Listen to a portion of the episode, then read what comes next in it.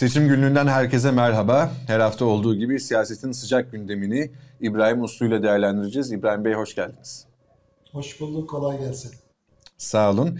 E, gündem malum, başörtüsü meselesi konuşuluyor iki gündür her yerde. Herkes bundan bahsediyor. Tabii ana muhalefet lideri Kılıçdaroğlu böyle bir çıkış yaptı. Ardından da dün grup toplantısında Cumhurbaşkanı Erdoğan en üst perdeden cevap verdi. Hatta elini gördü ve artırdı diyebiliriz. E, hal böyle olunca da gündem bu ve her yerde konuşuluyor. Biz de bunu konuşacağız. E, Kılıçdaroğlu'nun hamlesine destek verenler ve doğru bulanlar oldu. Sert şekilde eleştirenler oldu e, şu ana kadar. Bu veçeleriyle de değerlendiririz ama en başından başlayalım istiyorum. Kılıçdaroğlu bu hamlesiyle ne yapmayı hedefledi? Stratejisi neydi? Bir siyaset siyasi iletişim uzmanı ve siyasi danışman olarak sizin görüşlerinizi merak ediyorum. Buradaki e, Kılıçdaroğlu'nun CHP adına veya kendisi adına e, fayda gördüğü e, şey neydi? Hedef neydi?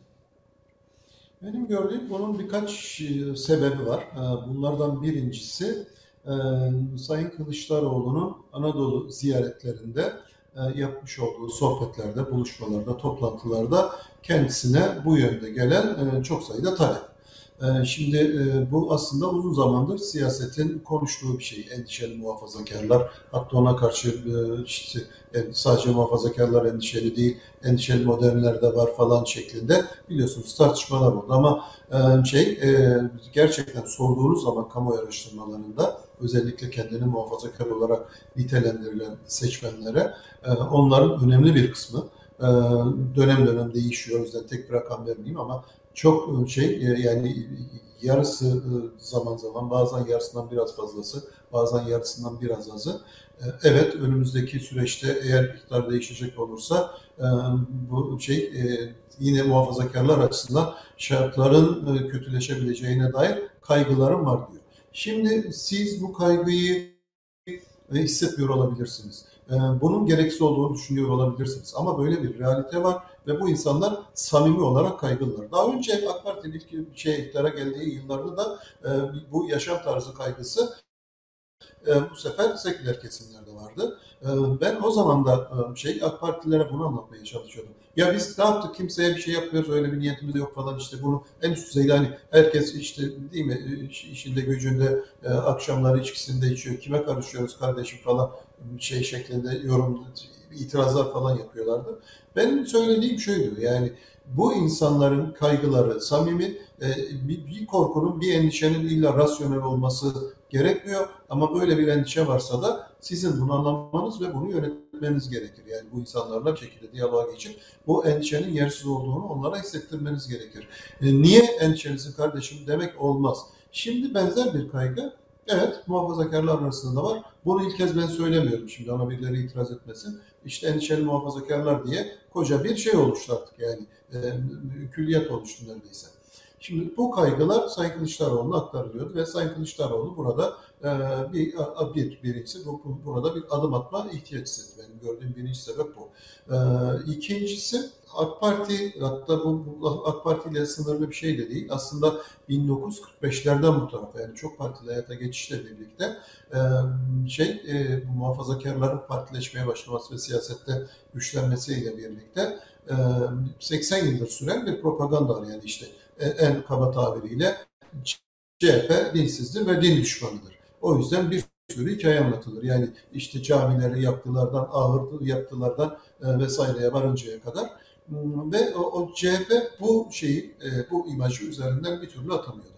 E, zaten bu imaja dayanıyor CHP tekrar iktidara gelirse işte yeniden başörtü yasaklarının geleceğine dair kaygılarda bu 80 yıllık yani propagandadan kaynaklanıyor. Onun yarattığı birikimden kaynaklanıyor.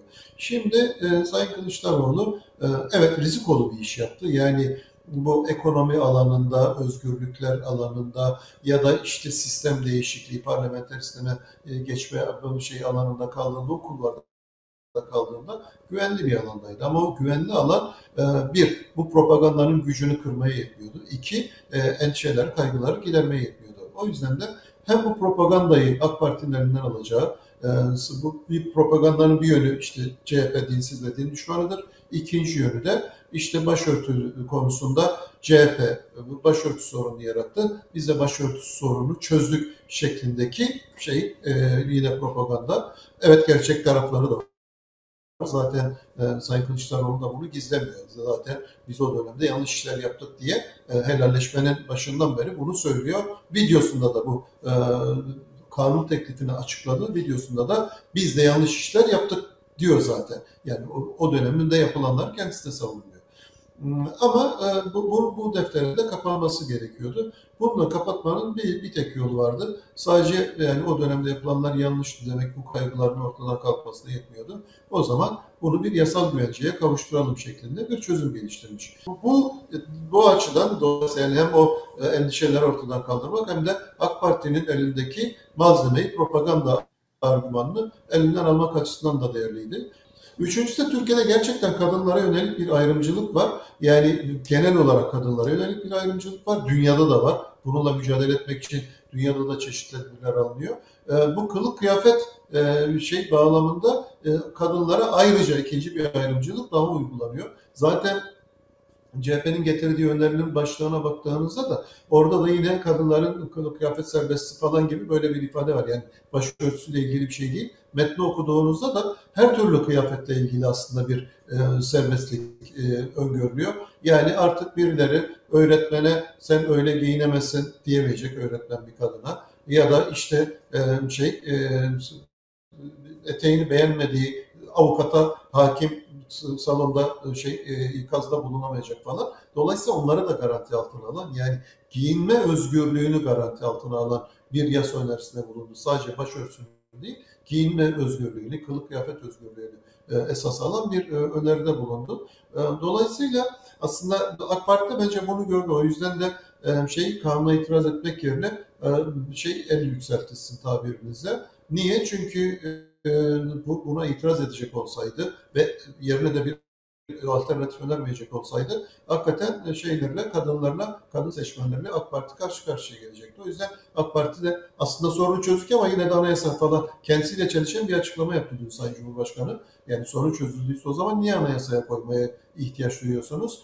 Evet başka riskler de olabilir. Çünkü kanun getirirsek bunu biri gelip kaldırabilir falan şeklinde kaygısını da dile getiriyor. Baktığımız zaman CHP'nin çıkışı benim gördüğüm bir siyasette bir etki yarattı. İki, AK Parti de bir endişeye neden oldu ve apar topar, şimdi bakın AK Parti bunu önceden çalışmamış. Bu çok net bir biçimde belli. Niye? İşte dün talimat verdi. E, bakana metni yazın diye. Bakan bugün onun tekrar haber e, merkezlerine bilgi geçti. Ben de talimat verdim Mevzuat İşleri Genel Müdürlüğü'ne hazırlanıyor diye. O yüzden de ben benim gördüğüm de arzu ettiği etkiyi yarattı ve e, video yayınlandığından bu tarafa e, şey bütün Türkiye bunu konuşuyor.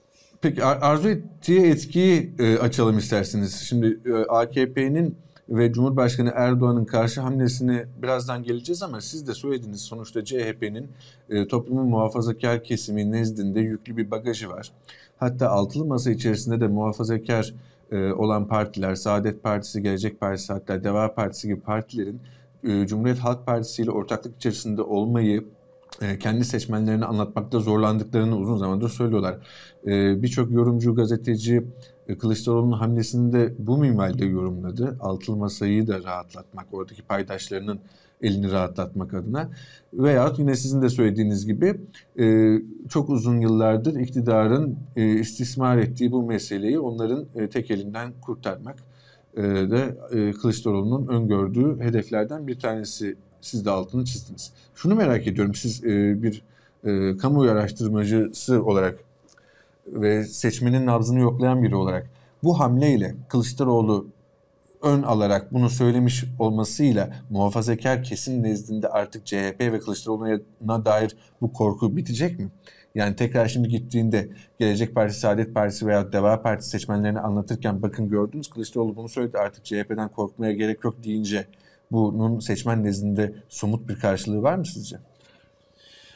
Eğer bu yasa ya da anayasa değişikliği gerçekleşecek olursa somut karşılığı muhakkak ki olacaktır. Çünkü sonunda CHP e, şey yani e, ilk kez tarih boyunca e, bu konuda bir yasal garanti getiren düzenlemenin parçası olmuş olacak, paydaş olmuş olacak. İster yasa ister anayasa olsun. O, o zaman seçmene gidildiğinde artık en azından endişelerin önemli bir dozajda azalmış olacağını ben şey düşünüyorum. Niye? Çünkü yasayla korunan bir haktan bahsediyoruz. Ee, şu an hiçbir yasal koruma yok. Yasal korumaya ihtiyaç var mı derseniz ona da gerek yok. Çünkü bu aslında insan olmaktan kaynaklanan iç hukuku bırakın evrensel insan hakları beyannamesinin e, vesaireyi falan biz imzalamışken Birleşmiş Milletler'in Avrupa Birliği'nin bir ülkeyiz. Dolayısıyla aslında uluslararası hukuktan kaynaklanan hatta hukuka bile gerek yok. insan olmaktan kaynaklanan bizim haklarımız var. Dolayısıyla bu bir hak doğuran bir şey değil. Ama bunlar olmasına rağmen birileri bunu suistimal edebiliyor. E işte bu şey e, gösteri yürüyüşü yapmak da bir hak değil mi? Yani evrensel hukuktan gelen bir hak. E, söz, ifade, düşünce özgürlüğü de bir hak. Fakat bunlar şu an Türkiye'de sorunsuz kullanılabiliyor mu?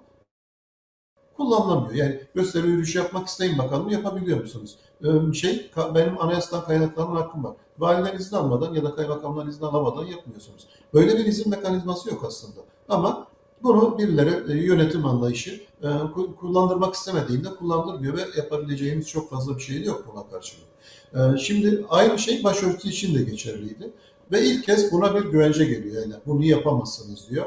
Belki daha sonra bu, bu bunu zorlayanlarla ilgili şey cezai yaptırımlar falan. Çünkü arkasından onun da gelmesi lazım. Bunu yapabilirler. Tamam yaptırmıyorum. Ben müdürüm ve çalıştırmıyorum. Yani işte etek boyunu beğenmediğim için ya da başörtüsünü beğenmediğim için. Ne olacak? Şimdi bana ne gibi bir yaptırım uygulanacak? Belki bir süre sonra bunlarla karşı yaptırımlar falan da gündeme gelecek.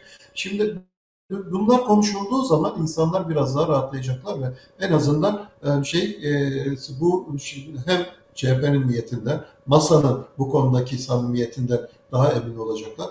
Olmayanlar mutlaka çıkacaktır ama çoğunluğun ben daha rahatlayacağını düşünüyorum. Ee, hem de gerçekten hukuki bir koruma altında olacaklar. Yani sadece işin niyet boyutuyla değil, e, sonunda e, bu, konuda yasa var kardeşim, yasa beni koruyor, sen bunu yapamazsın diyebilecekleri e, bir şeyler olacak, kanun dayanakları olacak. Ben o yüzden ha bu yarın bütün muhafazakarlar CHP'ye oy verecek anlamına gelmiyor. Ama en azından bundan sonra e, daha bariyersiz zihinsel zihinsel bariyerler koymadan CHP'yi e, ve CHP'nin mesajlarını ya da masanın mesajlarını dinleyebilecek bir hale gelecekler. En azından önümüzdeki seçim kampanyasında başörtüsü, baş muhafazakarların kaygılar üzerinden bir tartışma yaşanmayacak. Başka şeyler tartışılacak. Yani the politikalar, ekonomi politikası, bilmem ne, dış politika, neyse sosyal politikalar falan, eğitim politikalar bunlar tartışılacak. Ki bu alanlarda e, iktidarın dezavantajlı olduğu, bak, e, muhalefetinde muhtemelen avantajlı olacağı alanlar. Niye iktidar dezavantajlı diyorum? Çünkü vatandaşın memnuniyeti bu, bu şey somut icraat alanlarında düşük. Zaten AK Parti'nin temel sorunlarından biri de bu. Artık hiçbir icraat alanında terörle mücadele falan gibi bir iki, e, iki alan dışında e, şey e, somut olarak bu icraat alanlarında vatandaş memnuniyeti e, düşük ve vatandaş kötü notlar veriyor. Yani onun üzerinden değerlendirdiğinizde ortalaması 3 AK Parti'nin. Dolayısıyla da hani muhalefetin çok avantajlı olmasının muhtemel olduğu bir oradan fırsat penceresi var. Hmm, o yüzden de bu e, şey siyasal kimlik tartışmasını seçimden çok önce bitirip seçim zamanında, kampanyalar zamanında e, somut şey alanda, reel alanda ya da rasyonel alanda e, şey rekabet etmek ve oradaki politikaları tartıştırmak bence e, şey hani e, çok da yabana atılacak, hafife alınacak bir strateji değil. Ben o açıdan Sayın Kılıçdaroğlu'nun hamlesinin böyle hani durduk yere başını belaya soktu falan denebilecek bir hamle olduğunu düşünmüyorum. Şunu sormak istiyorum. Siz de az önce buna değindiniz gerçi. En gelen en sert eleştirilerden bir tanesi de işte asıl gündem halkın seçmenin asıl derdi ekonomik krizken bunca büyük bir ekonomik krizin, ekonomik buhranın içindeyken ekonomiyi konuşmayı e, bir kenara bırakıp veya işte sırf bu haftanın e, esas gündemi olan sansür yasasını bir kenara bırakıp e, suni bir gündem tırnak içerisinde söylüyorum yaratmakla e, suçladılar Kılıçdaroğlu'nu. Siz e, de az önce sanırım e, buna işaret ettiniz. Yani bu meseleyi mutlaka değinmesi gereken, toplumun bir kesimine bu açıdan seslenmesi gereken bu konuyu gündeme getirdi ama e, kısa ve orta vadede tekrar daha rasyonel e, ve daha somut e, politikalara ve söylemlere geri döneceğini tahmin ediyorsunuz anladığım kadarıyla. Şimdi yani birlikte düşünelim. Düşünün ki şimdi Cuma günü e, ya da neyse önümüzdeki hafta AK Parti kendi teklif metnini getirdi. Sonra e, Anayasa Komisyonu'nda bunlar görüşüldü, uzlaşıldı. Onda neyse 10-15 gün içerisinde e, anayasa maddesi haline geldi ve bitti süreç. Referanduma falan da gerek yok çünkü 360'ı buluyorlar yani CHP desteklediği anda zaten 360'ı geçiyor.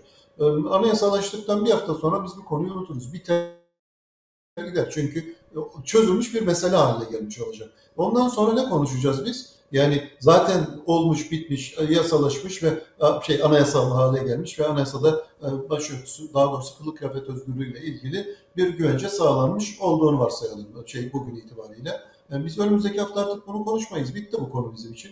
Dönüp yine ülke gündemine şey döneceğiz. Ama bu eğer çözülmemiş ve anayasal güvenceye ya da yasal güvenceye kavuşturulmamış olursa ben bunu kampanya boyunca kullanabilirdim. Yani AK Parti e, propaganda mekanizması bunu illaki kullanacaktı. E, fakat bu çözüldüğü zaman artık kullanamayacak. Çok olsun bakın yaptık diyecek ama herkes bilecek ki CHP de yaptı. Hatta parlamento çünkü HDP de destekleyeceğini söyledi. Parlamento oy birliğiyle çıkardı. Dolayısıyla oy birliğiyle çıkan bir şeyde bir kahraman çıkmaz. Anlatabiliyor muyum?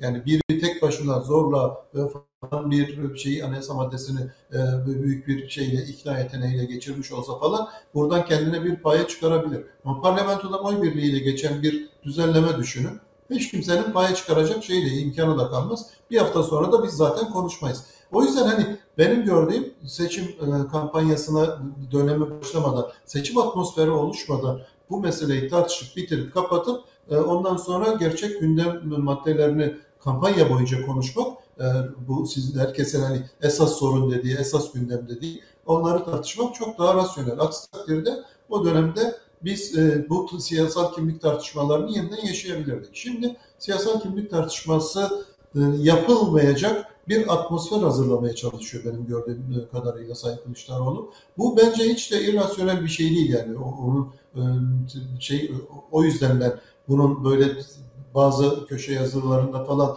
ya da televizyon yorumlarında yapıldığı gibi e, bir şey e, başına durduk yere bela aldı denebilecek bir şey değil. Yani dediğinize katılıyorum. E, parlamentoda bir oy birliğiyle e, başörtüsü meselesiyle sınırlı olmak e, şartıyla bu yasal ve anayasal düzenleme e, geçerse bu sorun o haliyle çözülmüş olacak. Ama zurnanın zıt dediği yer tabiri caizse de burası sanırım. Çünkü e, Cumhurbaşkanı Erdoğan'ın karşı hamlesi de e, başörtüsü meselesini içeren yasal düzenlemenin yanı sıra e, başka e, düzenlemeleri de bu torba e, değişikliğin içerisine sokmaktı. Şimdi hızlıca bir olanları hatırlayalım isterseniz. Dünkü grup toplantısında Cumhurbaşkanı Erdoğan e, Kılıçdaroğlu'nun başörtüsü çıkışına cevap verdi. E, madem bu konuyu kendisi gündeme getirdi öyleyse biz daha öte bir teklifle mukabele edelim. Şayet Kılıçdaroğlu temel bir temel bir insan hakkı olan başörtüsü meselesini ülkenin gündeminden katı şekilde çıkarmakta samimi ise gelin çözümü yasa değil anayasa düzeyinde sağlayalım dedi. Hemen akabinde de bu anayasal düzenleme ile ilgili şöyle bir ipucu verdi Cumhurbaşkanı Erdoğan. Hatta bununla kalmayalım, kadının ve erkeğin birlikteliğinden oluşan aile kurumumuzu güçlendirerek geleceğimize güvenle bakmamızı sağlayacak ilave değişiklikler de yapalım. Böylece CHP 14 yıl sonra üzerindeki utanç lekelerinden en azından birini temizleme fırsatı tanıyalım diyor. Birçok e, tweet, uzun bir e, tweet e, flow'duydu. E, ondan iki tanesini gösterdik biz.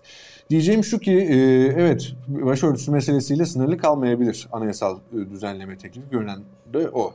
Bu zaten aslında e, uzun yıllardır hepimizin bildiği bir stratejisi iktidar partisinin. E, şimdi bunun karşılığında konuşulanlar, e, çeşitli gazeteci ve yorumcuların söyledikleri başlıkları e, zikredeyim burada. Tekke ve zaviyelerle ilgili yasal düzenlemeden işte LGBTİ karşıtı yasal düzenlemelere veya işte aile kurumu güçlendirilmesine dair medeni kanunda e, CHP'nin ve CHP seçmeninin ya da toplum çeşitli kesimlerin hoşuna e, gitmeyecek ya da onu sıkıştıracak çeşitli yasal düzenlemelere varasıya. Şimdi burada sizce de bu tabii ki CHP tarafından öngörüldüğünü tahmin ediyor ve umuyorum bunu ama başka e, kimlik politikası maddeleriyle süsleyerek bu yeni e, torba teklifi CHP'yi başka şekillerde ya da muhalefeti ya da altılı masayı sıkıştırmaya çalışırsa AKP burada CHP'nin hamlesi, Kılıçdaroğlu'nun hamlesi boşa düşer mi? Bu ihtimal üzerine konuşalım isterseniz. Düşmez ama şimdi e, AK Parti'nin bu e, şey aile konusunu daha ilk yandan itibaren gündeme getirmesi bana hemen Orban'ın seçime doğru bu şey üzerinden LGBTİ üzerinden solu zorlayıp e, şey Cumhurbaşkanı şeyinden seçilmesi gibi bir madde izlenim uyandırdı bende. Öyle bir taktik var. Son günlerde Parti cenahı bu şey LGBTİ karşıtlığını hatta MHP de LGBTİ karşıtlığını gündeme getiriyor ve e, benim tahminim Macaristan'daki gibi bir strateji izleyecekler. Öyle görünüyor.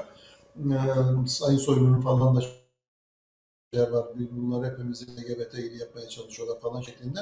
Benim gördüğüm işte BK bilmem ne falan gibi. Aranç benzer bir şey söyledi. Şey, evet. Evet Sayın Varank da bununla benzer bir şeyler söyledi. Bu gündeme gelecek öyle anlaşılıyor. Ama şimdi evet bunu gündeme getirebilirler iktidar e, şeyleri, iktidar kanadı. Ee, ve e, Sayın Kılıçdaroğlu'nun öngördüğü e, yasal düzenleme ya da anayasal düzenleme yani e, giyim kuşam özgürlüğünü teminat altına alacak düzenlemeler çıkmayabilir. Çıkmayabilir de burada o zaman şeyin AK Parti'nin dönüp bu başörtüsü konusunun çöz şey anayasal güvenceye ya da yasal güvenceye kavuşmasını isteyen kendi tabanına bir şeyler anlatması gerekiyor. Yani kardeşim anayasa CHP'nin evet dediği şeyi çıkarsaydınız, öbürünü tartışsaydınız, bunu niye çıkarmadınız sorusuna onların da yanıt vermesi gerekiyor. Yani AK Parti'nin böyle hiç o la yüksel, yani hiçbir şeye hesap vermez, onun başına hiçbir şey gelmez, bütün meseleler CHP'nin başına gelir şeklinde bir yaklaşım da yanlış. Yani bu taban şu an AK Parti yani bu endişeli muhafazakarlar CHP'nin tabanı değil. AK Parti'nin tabanı ve bunlar ilk kez bir yasal ya da anayasal güvenceye kavuşma ümidine sahip oldular ve AK Parti LGBT'yi bilmem ne gündemiyle başörtüsü konusunun çözüme kavuşmasını ya da güvenceye kavuşmasını engelleyecek olursa e, dönüp onlara kendisinin bunu anlatması gerekiyor. E, çünkü o konuda anlaşamazsınız. Aile konusu nereden çıktı kardeşim yani bu güvenceyi verelim. Aile konusunu da seçimden sonra yeni anayasa yaparken oturur konuşuruz diyebilirler. O zaman dedim ya AK Parti'nin de bazı şeyleri açıklaması ya da seçmenlerine izah edebilmesi gerekiyor. Ee, burada tek bütün sorumluluklar, bütün yükümlülükler, bütün sıkıntılar CHP'nin omuzunda değil. Sadece CHP seçime girmiyor, AK Parti seçime giriyor. Üstüne üstlük kaygılı olan kitle onun kitlesi. AK Parti'nin onları teskin etmesi gerekiyor, CHP'nin değil. O yüzden benim gördüğüm burada e, şey e, asıl riskleri taşıyan CHP değil e, AK Parti.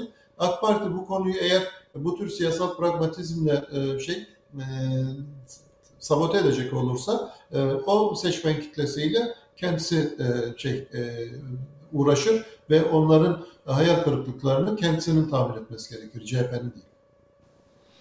Peki son olarak şunu sorayım İbrahim Bey. Ee, Cumhurbaşkanı Erdoğan'ın konuşmasından sonra yani karşı hamle geldikten sonra CHP'de e, bu karşı hamle nasıl yankı buldu? Bunu merak ediyorum. Siz CHP'lerle görüştünüz mü?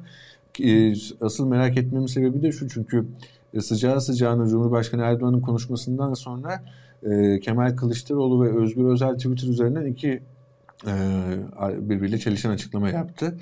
E, Kemal Kılıçdaroğlu söylediğimize benzer şekilde yani kurnaz bir ajanda çıkmazsa arkasında tabii ki Alevi vatandaşlarımız dahil hak ve özgürlükler konusunda getireceğiniz öneriye her türlü desteği vermeye hazırız diyerek anayasal düzenleme yani başörtüsü meselesinin anayasal düzenlemesine yeşil ışık yaktı. Ee, başörtüsü meselesiyle sınırlı kalması şartıyla ya da gizli bir ajanda olmaması şartıyla. Fakat Özgür Özel ise şöyle dedi, her gün anayasayı çiğneyen bir anlayışla anayasa değiştirecek halimiz yok. Yani anayasal değişiklik e, ihtimaline e, kapıyı kapatmıştı. Sonradan gerçi Özgür Özel yine İsmail Saymaz'a konuşmuş ve orada bir e, ikisi arasında e, Genel Başkan Kılıçdaroğlu ile kendisi arasında bir e, iletişim e, bozukluğu olduğundan e, dem vurmuş e, kısaca ama siz biliyor musunuz CHP şimdi bu hamle karşısında nasıl bir strateji izleyecek? E, veya işte hangi planlar üzerine konuşuluyor? Benim gördüğüm CHP rahat. Zaten bu hamleyi e, bekliyorlar yani benim bekliyorlardı. Öyle hissettim. En azından bir kısmı. Yani Kemal Bey'in tweetinden sonra e, bir, pozisyon ve duruş iyice netleşti. E, bugün e, diğer grup başkan vekili Engin Özkoç e, paket önümüze gelsin bakar değerlendiririz. Yani biz paketin gelmesini bekliyoruz dedi. E, dolayısıyla e, şeyin e, yani e, hatta yani körün istediği bir göz, Allah vermiş iki göz diye bir şey vardır, laf vardır şeyde. Yani biz yasal değişiklik istiyorduk, anayasa geliyor. Niye itiraz edelim ki şeklinde bir yaklaşımları var. Ee, anayasa eğer bizim öngördüğümüz gibi bir teminat getirecekse e, hani alüyü hala hiç itiraz etmeyiz, destek oluruz tabii ki. E, şeklinde bir şeyler var, rahatlıkları var. O yüzden de paketi bekliyorlar. Benim gördüğüm hani bir taraftan Sayın Erdoğan hani e, şey e, başka başka şeyler işin içine katacağı sinyalini verdi ama e, bir taraftan da dün hem ilk gün Sayın Bahçeli arkasından onu da bir gün sonra da Sayın Erdoğan kendilerini bağlayan bir söz ettiler. Sayın Bahçeli'ye bu konu soruldu. Sayın Kılıçdaroğlu'nun çıkışı. Sayın Bahçeli hatırlayacaksınız Dedi ki bu böyle bir sorun yoktur, bu sorun çözülmüştür falan uzun uzun eleştirdi. Sonra da dedi ki ama eğer bu parlamentonun gündemine gelecek olursa e, o zaman bizim 2008'de altına imza koyduğumuz bir kanun metni vardı anayasayı değiştiren. O metne biz her zaman sahip çıkarız dedi. Sonra dün Sayın Erdoğan da aynı şeyi söyledi. Dedi ki ey Kılıçdaroğlu eğer samimiysen zaten 2008'de bu konuda bir değişiklik yapmıştık. Biz MHP ile birlikte o metne bu kamuda çalışma e, ifadelerini de ekleyelim. Onu e, çıkaralım dedi. Yani dolayısıyla Sayın Bahçeli gibi Sayın Erdoğan da 2008 metnine göndermede bulundu. 2008 metninde ne aile var ne LGBT var. Hiçbir şey yok orada yani. Sadece e, iki düzenleme var. E, en önemli bölümü de kanuni bir şey olmaksızın, e, engel olmaksızın e, hiç kimse e, şeyden eğitim öğretim hakkından mahrum edilemez şeklinde bir cümle var. Çünkü o zaman yönetmeliğe dayanıyordu. Yönetmelikle insanların eğitim hakları elinden alındı. Bu başörtü yasaklarının uygulandığı dönemde. Bu ancak kanunla düzenlenebilir. Kanun dışında aslında bunu söylemeye bile gerek yok. Yani bu bir evrensel hukuk prensibi hakikaten. Bizim anayasamızda da yer alan bir şey. Onu bir daha hatırlattı. Şimdi MHP bu madde olur dedi. Ee, şey e, AK Parti de bu maddeye sadece kamuda çalışmaya ekleyelim dedi. Çünkü orada eğitim öğretim hakkından bahsediliyor. Buna kamuda çalışmaya ekleyelim dedi. CHP zaten kamuda çalışma ifadesini kendisi kullanıyor. Ee, o yüzden de sorun yok yani eğer o madde gelecek olursa e, geçer gider. Ama e, bunu bu çizginin dışına çıkıp içine bir sürü başka şey koyarlarsa da AK Parti bunu niye yaptığını ve niye e, çıkabilecek bir maddeyi engellediğini kendisi kendi seçmenine açıklamak zorunda kalır.